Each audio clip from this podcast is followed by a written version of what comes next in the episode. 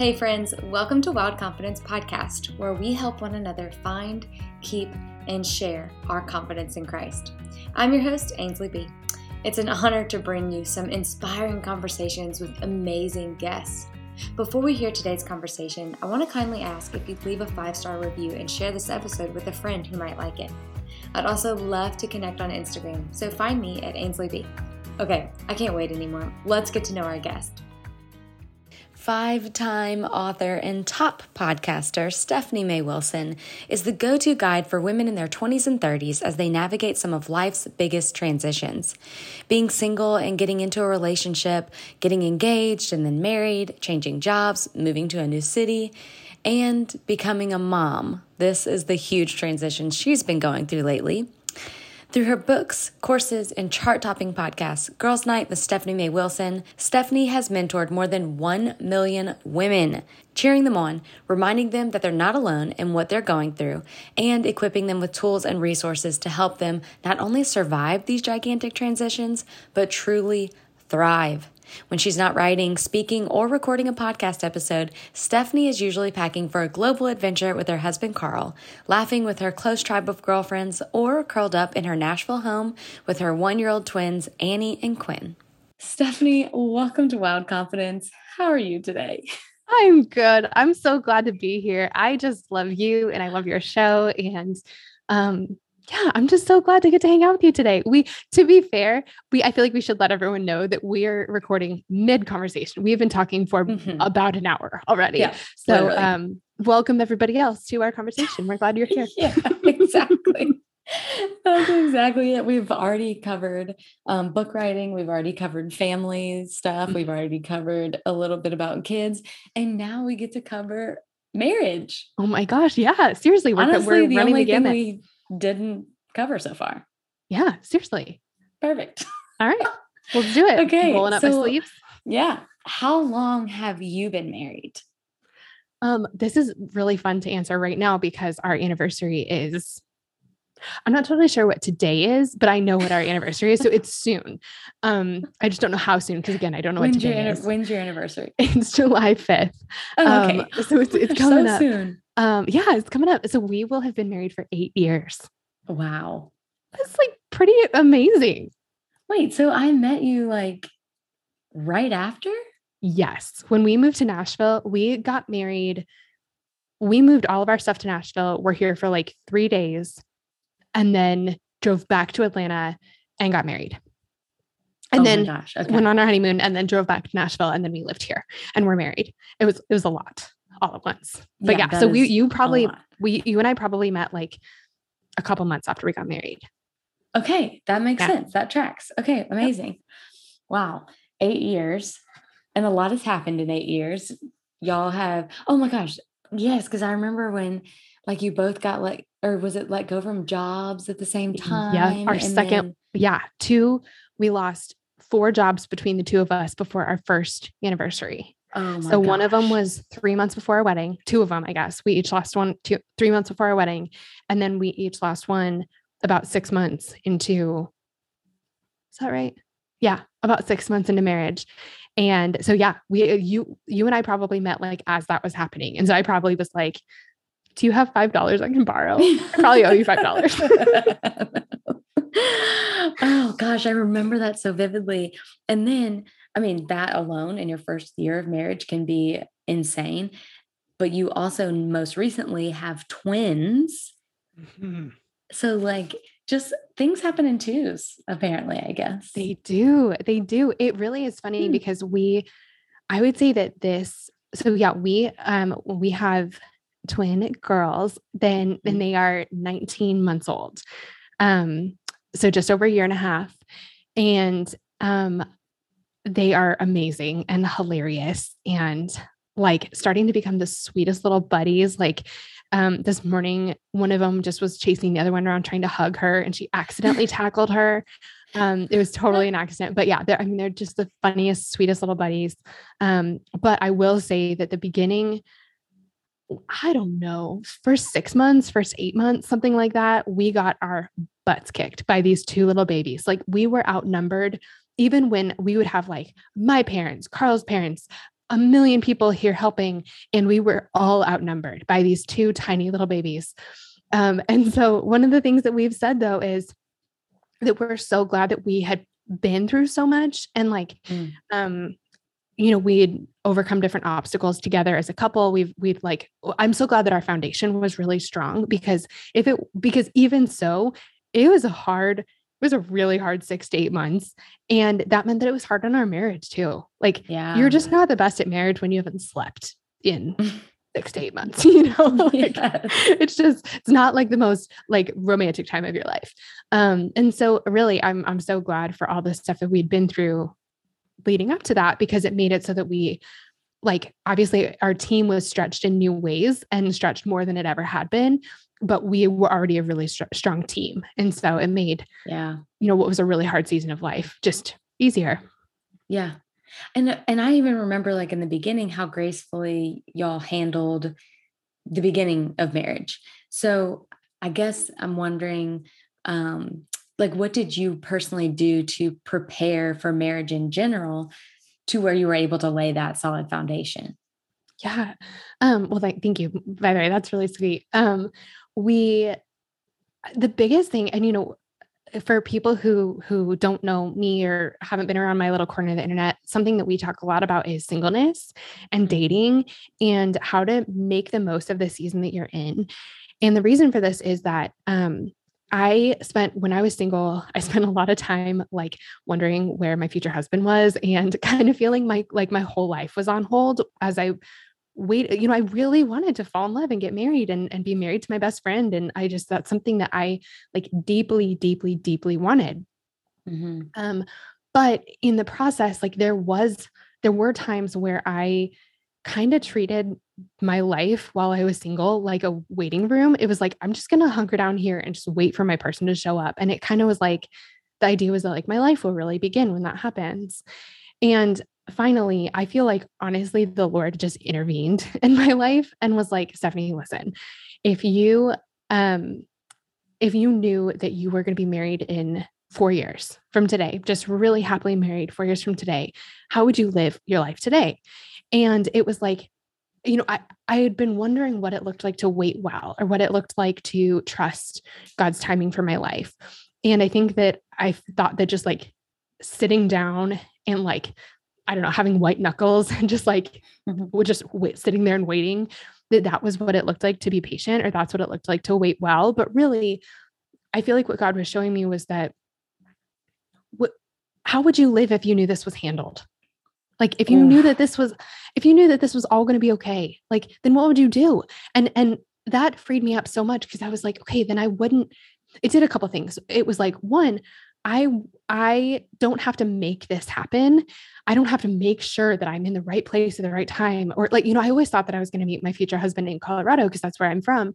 And so I think there was part of me that was afraid to leave home because I was afraid I was going to like miss him. And, that really freed me up to be like, I can go all kinds of places and I can do all kinds of things, because I wouldn't have to worry about somehow being in the wrong place at the wrong time. And so that was really freeing, that I could just live my life and live it well, because I don't have to worry about this. And I don't have to like control this. But then the other thing is, if I knew this was coming, is there anything you want to get in order before it happens? And I mean, Ainsley, you and I have been through this with kids. It's like, is there anything you want to do around your house before your baby shows up? And the answer is yes, there is. Like, I want to throw this trash away. I want to figure out for, you know, once and for all, where the cups go in my kitchen. And I want to like, there are just some things I want to figure out before this giant life change happens. And so that's also how I felt, was like, you know, there's some things in my life that I felt kind of broken. You know, you and I have talked about this before, but my identity was in a really messy place for a really long time. And that's just one of those things I didn't want to carry into marriage. And so that was kind of the other way I thought about that question, was if I knew that this was happening in 4 years, what would I do? Like, how would I want to prepare? Who do I want to be walking into marriage, and how do I become that person now? And so that's so much of the work that I did leading up to when I met Carl. And so it was a lot of like investing in my relationship with God, investing in my relationship with myself, my mental health, healing from some of the junk that had happened in my life, some of the lies that I was believing about myself, investing in my friendships, because it's just a really great, I mean, I think any time starting today, any day is a great time to invest in your friendships. Mm-hmm. Investing in my work, investing in my passions and my calling in life, and then going on really awesome adventures. Those were some of the things that I did while I was single. And it's cool because those were actually a lot of the things that Carl was doing too. And so when we met each other, it really was that process of becoming a more healed, whole version of ourselves that made marriage so much better. And even today, I mean, we've been married for almost 8 years, and I can look back and go, all of the investments that we made into our personal selves, in our personal lives, have made our collective self and our collective life so much better. And then we did premarital counseling, and that was great too, but it was really just all the learning and the growing. Like, this is, I heard someone say recently, the best time to invest in your marriage is before you have one. And mm-hmm. so, or today, starting today, but it really is like the more healed and whole of a person you can be, the better your marriage will be. I love literally, I took so many notes just now because I loved everything you said.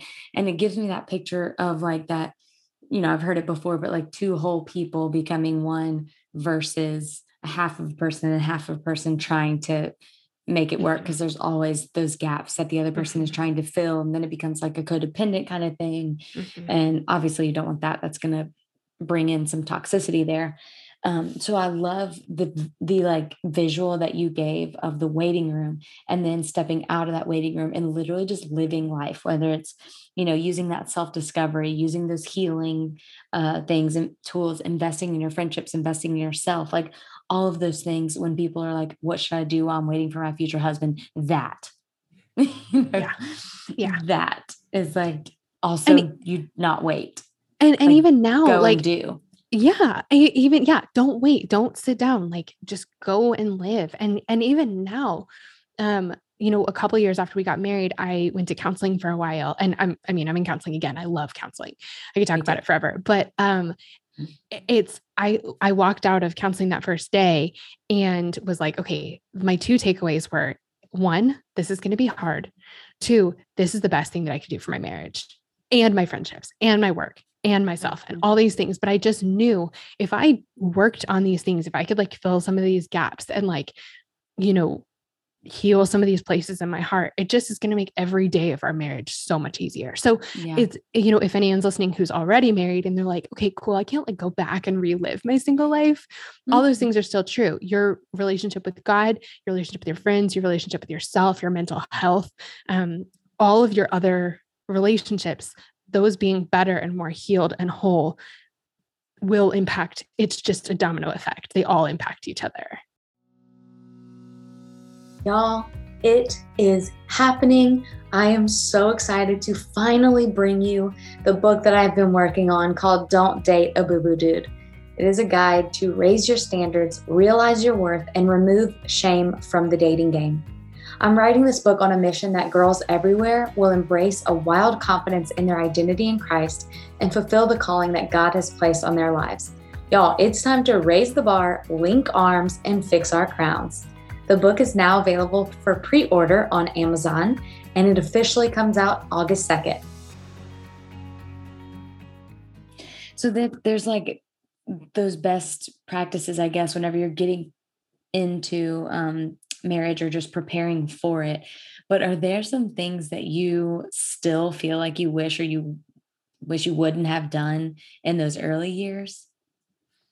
I think that I can't remember how much we did. I can only think of this like as in the last couple of years. But I think I'm trying to think of, there's this book. This is like the dumbest tangent. I really shouldn't go down this road. There's this book that I was supposed to read. I was supposed to read during an internship. And the whole thing was about like, who owns what, like who's in charge of what, and being really clear about that so that you, didn't assume that someone else was going to do a job and then get frustrated at them. Like, it's just you identified all the tasks that needed to be done and you gave everyone a job. It had something to do with monkeys and something to do with manager. And to be honest, I didn't read the book. So this would be a lot better if I had, but that's one of the things that I think, you know, there are some like really giant sweeping heart, soul things that go into marriage. You know, one of them being like your health, your personal health, your past, your mental health, the way you communicate, all of those things have a really big impact on your marriage. And that's like one thing. There also are these just like potholes that I think we sort of trip and fall into, or, you know, that trip us up in marriage that don't need to cause as many problems as they do. So there's like big sweeping stuff that takes like therapy and time and healing and, you know, medication and I mean, just all kinds of big stuff. But then there are things where it's like, you don't have to be fighting about socks. Like there's a way to get around this, to like coexist better, to be a better roommate to each other. And if you can figure out some of those things, then your life together is easier. And so one of the things that we have done, and we've done it like as recently as like a couple weeks ago, is to make a list of all the things that we're responsible for and to assign tasks. And this is really good because when we got married, Carl and I got to find out that he's the kind of person who always knows if the trash is full and who is going to take it out. I am the kind of person who, I'm not trying to be lazy, I just didn't notice that it was full. So he'll be sitting there like looking at the trash, wondering how long it's going to take me to notice that it's full and that I need to take it out. Like that's who we are. Yeah. And that's the kind of thing that can really like drive you crazy in marriage. And one of the things that we've talked about over and over again is that like one of us will feel unloved by the other one. If like Carl feels unloved when I put dishes in the sink to like quote unquote soak, because basically he's like, you're just leaving this for me to do. And that makes me feel like you don't care about me, you know, and you're like that I'm in this alone. And, you know, there's bigger implications when we, trip into these, like these potholes bring up bigger feelings than just there's a dish in the sink. And so really we have gotten really specific about like, this is what it takes to make our life run. And this is who is in charge of it. So like trash duty, Carl duty. I do not ever take out the trash. Mm-hmm. Unloading the dishwasher, Stephanie duty always. And we talked through it. Like does one of us have a really specific way we want this done? If so, you need to own that. Or if you're going to give it to somebody else, you need to just decide you don't care how it's done. So like, if you have a really strong preference, then it's your job. Like if you care how laundry is folded, you fold the laundry. But if you don't like, or if neither of you really cares, like, does one of you absolutely hate that task? If so, like negotiate it away. Like I negotiated, post baby dinner cleanup duty. So this means like, scraping tater tots off the floor. That's what this like duty requires. But I traded that for meal planning because I hate capital words, exclamation points, hate meal planning. It is not my thing. So I would way rather scrape tater tots off the floor and have Carl meal plan. So we like swapped. So it just, that I think that when we think about marriage, we forget that you also are getting into a roommate relationship. Yes. And that if you can be a good roommate and like help the other person be a good roommate and just communicate about what you need and who's going to do it, it takes away so much resentment that would come from really stupid things. But when they add up and when it's been a while, they're not so stupid anymore. And like they end up causing bigger problems than they need to. So that's just like a super practical thing that we've always done. It's like, what needs to be done? Whose job is it? And then if one person starts to feel like they're carrying too much of the weight, then we like, you know, shift things a little bit, but it just makes all of life so much easier. And I don't have to take out the trash. Yes. I'm literally like shouting you down like you're preaching, because these things, if people can get these things early on in their marriage, it is life changing. Yeah. We have been married 6.5, almost 7 years, something like that. I don't know. Us, we've been at this for a minute. We're doing it. And that's literally something that I tell people too, is don't critique, but communicate. So if let's say that dishes, I see young couples do this all the time. We're using dishes as the example, but this could be anything. Oh my gosh, that's not how you do this. That's not how you do that. Well, says who? You did not grow up in the same house. Like just because your mom taught you to do this doesn't mean that that's how it is done, you know? Right. So you don't have to critique the person who's doing the dishes unless you want them done a certain way. You can communicate, hey, this Yeti, it needs to be hand washed. Mm-hmm. I wish Yetis did not have to be hand washed, but that's on the instructions. Okay. We totally just toss ours in. Yeah, we definitely do now. We were hand washing them. And then I was like, you know what? I don't even care. So whatever. But that was one thing that I would communicate, like, hey, this needs to be hand washed. This doesn't, or I would do that. Like he would, if it does need to be hand washed and he doesn't want to hand wash it, fine. No big deal. He's doing all of the other dishes. Mm-hmm. Great. Yeah. Then leave those for me because I want them hand washed, whatever ones, you know, or stuff in the dryer, moving the stuff from the washer to the dryer. Lulu, whatever, for whatever reason, they cannot be dried per the instructions. I don't dry the pants, but I dry everything else now. You were such an instructions reader. I'm like, oh man, I just toss everything in the dryer. I normally, well, here's the problem. I can't afford if they shrink.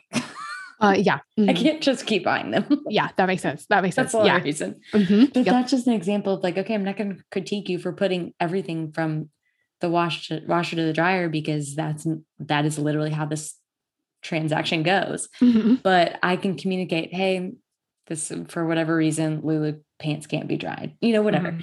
Yeah. So that is something that I see happen in young couples all the time. And then the other thing that I don't even remember where I heard this, but I think I just heard this some random place is, whoever is stronger in a certain area that day gets to be the captain of that ship. So I call them the scales of strength, but I don't know what I just made that up. So let's say that I'm trying to give it an example. I have had like glimpses of PPD symptoms recently. Mm-hmm. That's postpartum depression for anybody who hasn't had kids. And one day I was like, I need to just lay down in a dark room. I just need to do that. I'm weak that day. So my weak area was taking care of Goldie for that specific lunch hour. So that's where my scales of strength shift, right? And Justin becomes strong in that area where I'm weak. Mm-hmm. Let's say, you know, one of us is feeling stronger in their faith that day. Well, hey, I'm going to be stronger in this area because I want to tell you something that I learned. And that takes constant communication. And it's not like this morning we wake up and we're like, I'm feeling strong in this area. I'm going to lead the team. It just naturally happens. Mm-hmm. You know, it's naturally, or it can be more long-term, like Justin's an accountant. I ain't touching my bank account. Mm-hmm. I have married an accountant. Yes. You know? Yes. That's all his strength. I love that so much because I think that there's this idea that, and you said it so well that like we grew up in different households. So we have different expectations about how things should be done and who should do them. Mm-hmm. And if those expectations aren't communicated and then aren't met, then that causes a lot of problems in just your daily life that makes life unpleasant at best and like full of resentment and disconnection at worst. And so if you can just talk about the things like, how do you like your home to be kept? What do you need on a daily basis? Like it turns out have like weird sleep stuff where like, I don't, you know, Carl and I will like watch something like on my iPad or something as I go to sleep, like way before him. So that's a random thing, but we'll watch something on the iPad. And then every once in a while, he'll want to like watch a trailer for the new, some movie that's coming out or something on Netflix will pique his interest and he'll want to watch it. I'm like, you can't do that because I've already wound all the way down. We have watched some show about cute animals and I'm ready to fall asleep. And then you turn on this like potentially kind of scary or action-packed, whatever trailer. And it just like zings me right awake. And then I'm totally mad about it. And so it's just like random things, like talking about what you need.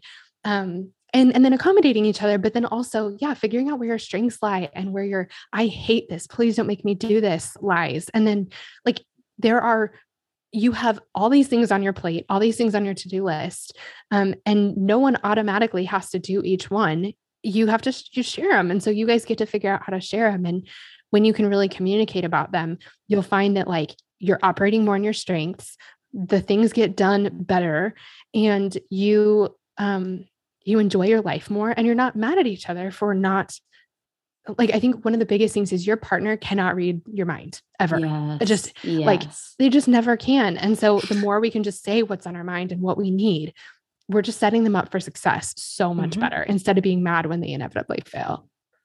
Yeah. We need to just, if you're an Enneagram 2, you need to pause, press that little second back button, and you need to replay that again, because that is such an Enneagram 2 thing specifically. And we were just talking about how we're both Enneagram 2s is that your wants and needs are valid, period. Yeah. But you have to communicate them. Yeah. In order for them to be valid. It's like, you can have a coupon all day long, but until you scan that coupon, it doesn't matter. Yeah. So you can have a want and need all day long, but until you communicate that, what is it? It's in your head. It's not in this real life. Yeah. It's so funny because my mom always, like, she'll come over and she'll be like, you two communicate more than any person I know. And but it's over like funny stuff. Like, it's literally like, I'm going to go on the Peloton bike for, the next 30 minutes. So that's where I'll be. And my mom's like, just go. Like, you just go to the bike. And I'm like, yeah, but that to me, that communicates to me, I'm about to have my headphones in. I won't be able to hear you if you need me. So this is where my phone will be if you need to text me. I mean, it's just, it seems silly, but it creates such a lack. It creates no frustration because I know exactly what's going on. Mm-hmm. I'm running to here. And especially whenever we had Goldie, one of the things that we did, which I think we could have implemented earlier, is, okay, we have a newborn. What's one non-negotiable thing that you need on a daily basis? And what's non-negotiable thing that I need on a daily basis? I like that. Those things can be different every day, but at the beginning of the day, this is what I need today. What do you need today? Mm-hmm. Usually mine was a shower and his was a workout. But that means that new mom lack of showering thing that kind of, is a thing, I guess, that I never got that. I never had that because I had my non-negotiable. And you asked for it. And that was a shower. And I asked for it. Yeah. So I wish we would have implemented that a little bit earlier, even just this week. Like, what's something you want to do every day this week? What's something that you need, and that just helps those scales of strength kind of balance out. And that helps you understand like what that person needs when. Yeah. So anyway, I just hijacked your answer, but I was just adding on to it because it was so I love good. That. And I have I'm like 100% in there with you. I kind of wish we would have done that. I think we were so at the end of ourselves that it was like, I think, there was a minute where we looked at each other and we're like, hello, can you pick up some slack? Like, and we both were like, I am carrying as much slack as I possibly can. Like my arms are full and overflowing and I'm like teetering. I'm about to drop everything. No, I can't pick up anything else. And it just, for a while there was more than both of us could carry. But I don't think we really knew that. And so that was kind of one of the things that we like, that was the first time that it ever happened where there was more than together we could do. And like that, that just had never happened to us before. So we'd never kind of crossed that bridge or had that conversation before. But I do kind of wish that if I could go back and tell myself something like, I know you're frustrated because you feel like you're carrying so much. And I know you're frustrated because you feel like you're carrying so much. You both are carrying way more than humans should. And, it won't be like this forever, but like there's no one else has any hands for some slack. There's just an overflow at the moment. You are in survival mode. Yeah. Just keep one step at a time. Ask for as much help as you possibly can. Have multiples, like absolutely. Oh my gosh. It was a lot. I mean, I just can't imagine like right now Justin's out of town and I'm like, this is one-on-one, right? Like me and child, we're one-on-one where normally it's 2-on-1 and y'all are 2-on-2. Like it's essentially, one-on-one. Yeah. One-on-one for each parent. Oh, my Lanta. Like they have really gotten like now that they're a little more independent, like they can walk. That's awesome. So it's like, I feel more like like I'm herding cats, but it's easier than trying to like hold two babies at the same, like it, I don't need as many hands, usually. So it's a little bit easier to be 2-on-1. But really last weekend I was here by myself with them, and normally we're finally at a point where we can like can survive the weekend, but then they both got sick. And so I called my mother-in-law crying and she came over to help me. So, that's just how it goes. Yeah. That's just how it goes. Ask for help. Yeah. My mom's coming tonight just so I don't have multiple nights alone, back to back. So I totally ask for help. Yeah. Ask for help. Mm-hmm. Whether that's a family member, this is in general too with marriage, like whether that's a family member, whether that's counseling, whether that's just with the dishes or whatever responsibility, 100% ask for help. Yep. If you have ever heard any guest on this podcast and thought, wow, I want a relationship with the Lord like they have, I want to show you a field guide where you can. How to Connect with the Lord field guide is available to you by checking out, it's on my website, so ainsleybritton.com. And if you go to the tab that says field guides, you can access this course. It is packed full with information and wisdom on how to connect with the Lord and reintroduce yourself to Him. It is so time to reignite your relationship with the Lord, and He is just ready and willing with wide open arms. I'm so excited for you. Check out that field guide.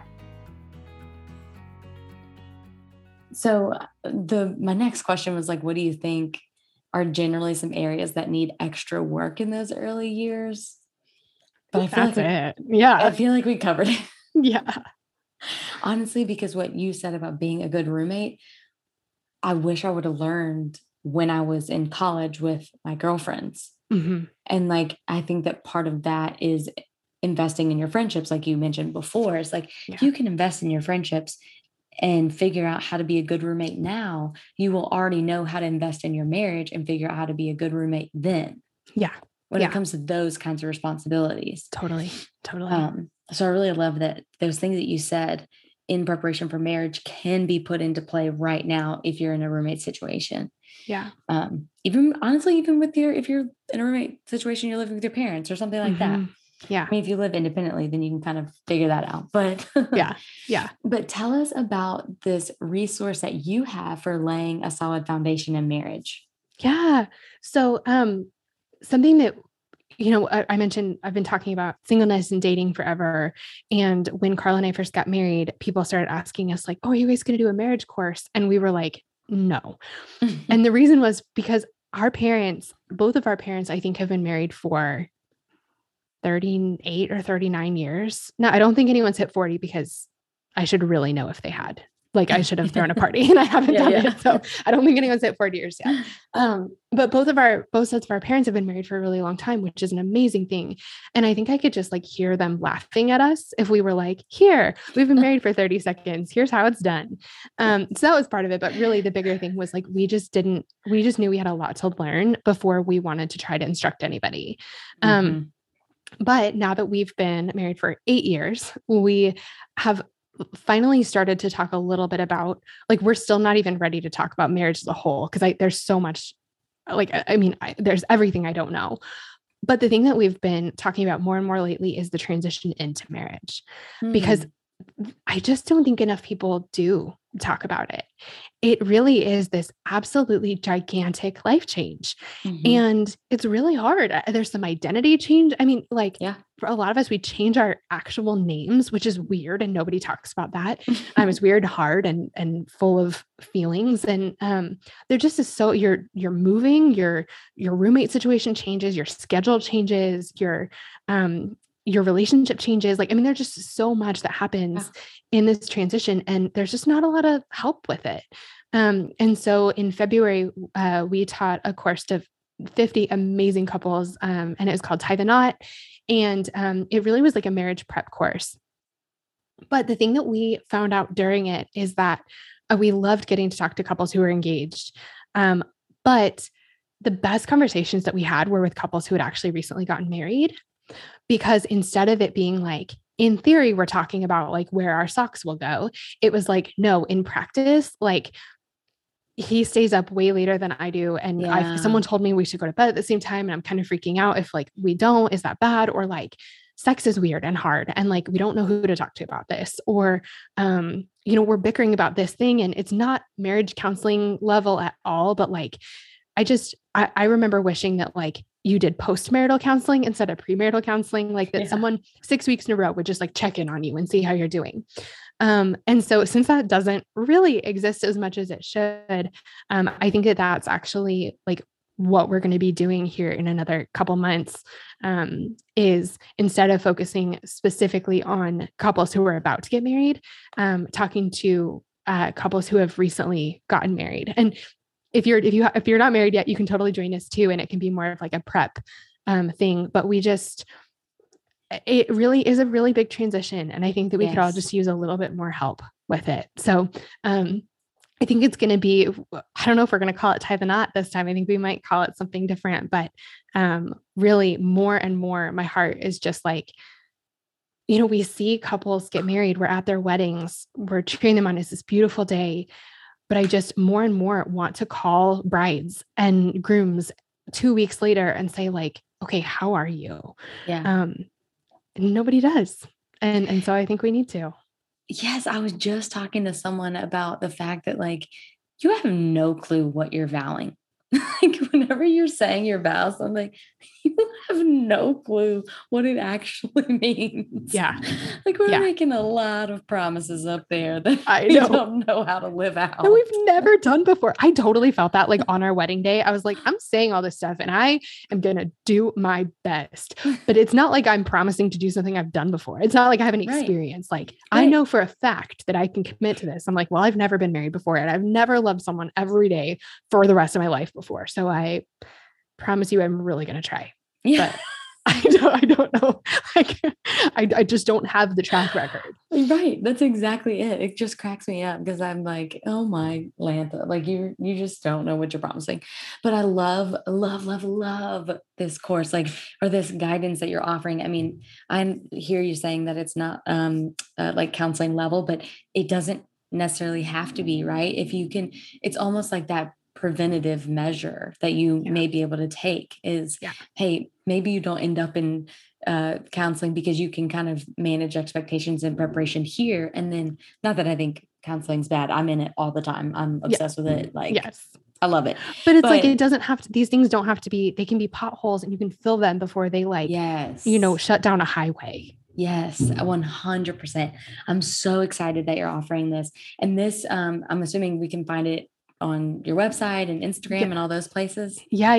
Let me see. I know that I just set the date for it because we had to move it around a little bit. It's going to be towards the end of August that we're going to start teaching it again. And so, I'll have all the details up on my website. And I really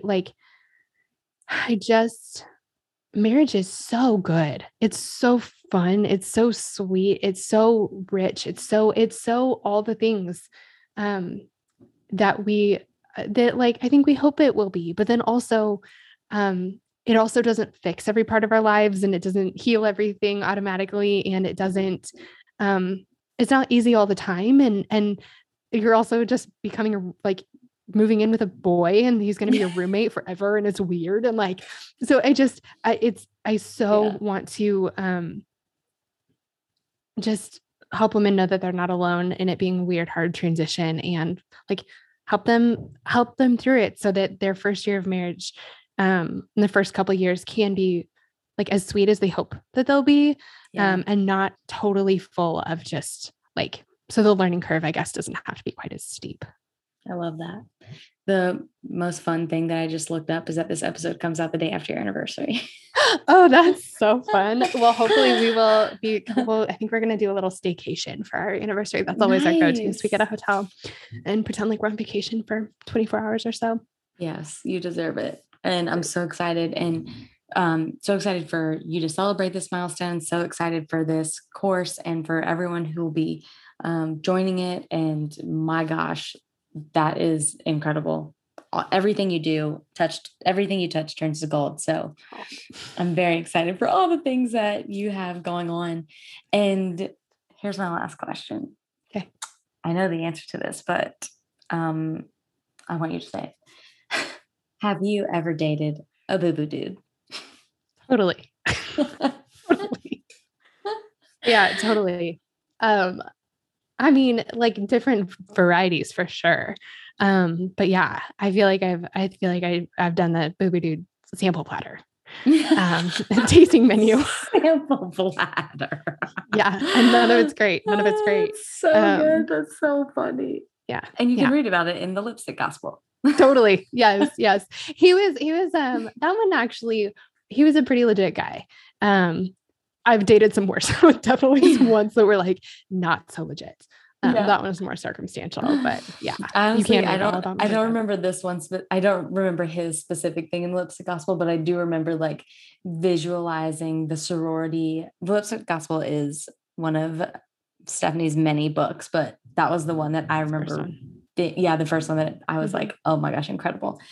Because it was just so visually applicable to every single college sorority girl on planet Earth. So that's just, it always reminds me of that season and always reminds me of, you know, I feel like college is like Boo-Boo Dude central. So yeah. Oh yeah. They were all in college. I feel like in high school, like I didn't know enough and they didn't know it. Like, yeah, it was all in college. The sample platter. Can I hijack for a second and talk to your people really quick? Yeah. Okay. Absolutely. Okay. You guys, Ainsley has a book coming out in a month. And seriously, one, it's beautiful. It's so good. She's such an incredible writer. You guys know this, you're in her community, but the thing that people don't automatically know about books coming out is that it really, really, really, really, really matters that people buy them right at the beginning, and usually pre-order is better. The deal is that like the way that people know, the way that like retailers know to stock the book or the success of a book, it getting out into people's hands is so determined by how many people pre-order. And if you guys are like me, a lot of times you'll have a favorite author, you'll have someone and you'll like know that they have a book coming out and you'll kind of like mentally put it in your Amazon cart, or you will, and you'll just like never check out. But like it's $15 or $20. I don't actually know the retail price of your book. I think it's $17 or something. $17. But like it helps Ainsley out so much if you just take that one small little action of like actually checking out. And like we all want this book, but just actually putting it near your Amazon cart and actually checking out. And then that way you'll get it on the day that it comes out. And it just makes an absolute world of difference. And so I know everyone listening has been just so positively impacted by you, Ainsley. And the best way to say thank you to her is by buying this book and doing pre-ordering it. So that is just my request as a friend our mutual friend. Literally the best. My favorite thing about our friendship is that we can pick up where we left off no matter what. Like no matter what. We always like randomly intersect and it just keeps happening. And I'm like, yes, let it keep happening forever for the rest of our lives because you are literally amazing. And I'm just so thankful for you. You're the best. Thank you for everything that you do. And thanks for having me. I love getting to hang out with you and I love getting to know your people and, just grateful for you, friend. Grateful for you too. Hey, thanks so much for hanging out today. I pray that you're able to see yourself how the Lord sees you, so you can hold your head a little higher and shine your confidence a little brighter. I would so appreciate if you would leave a review, subscribe, and share this with a friend. And of course, I want to stay connected with you. Find me on Instagram at Ainsley B, and my website is ainsleybritton.com. See y'all later.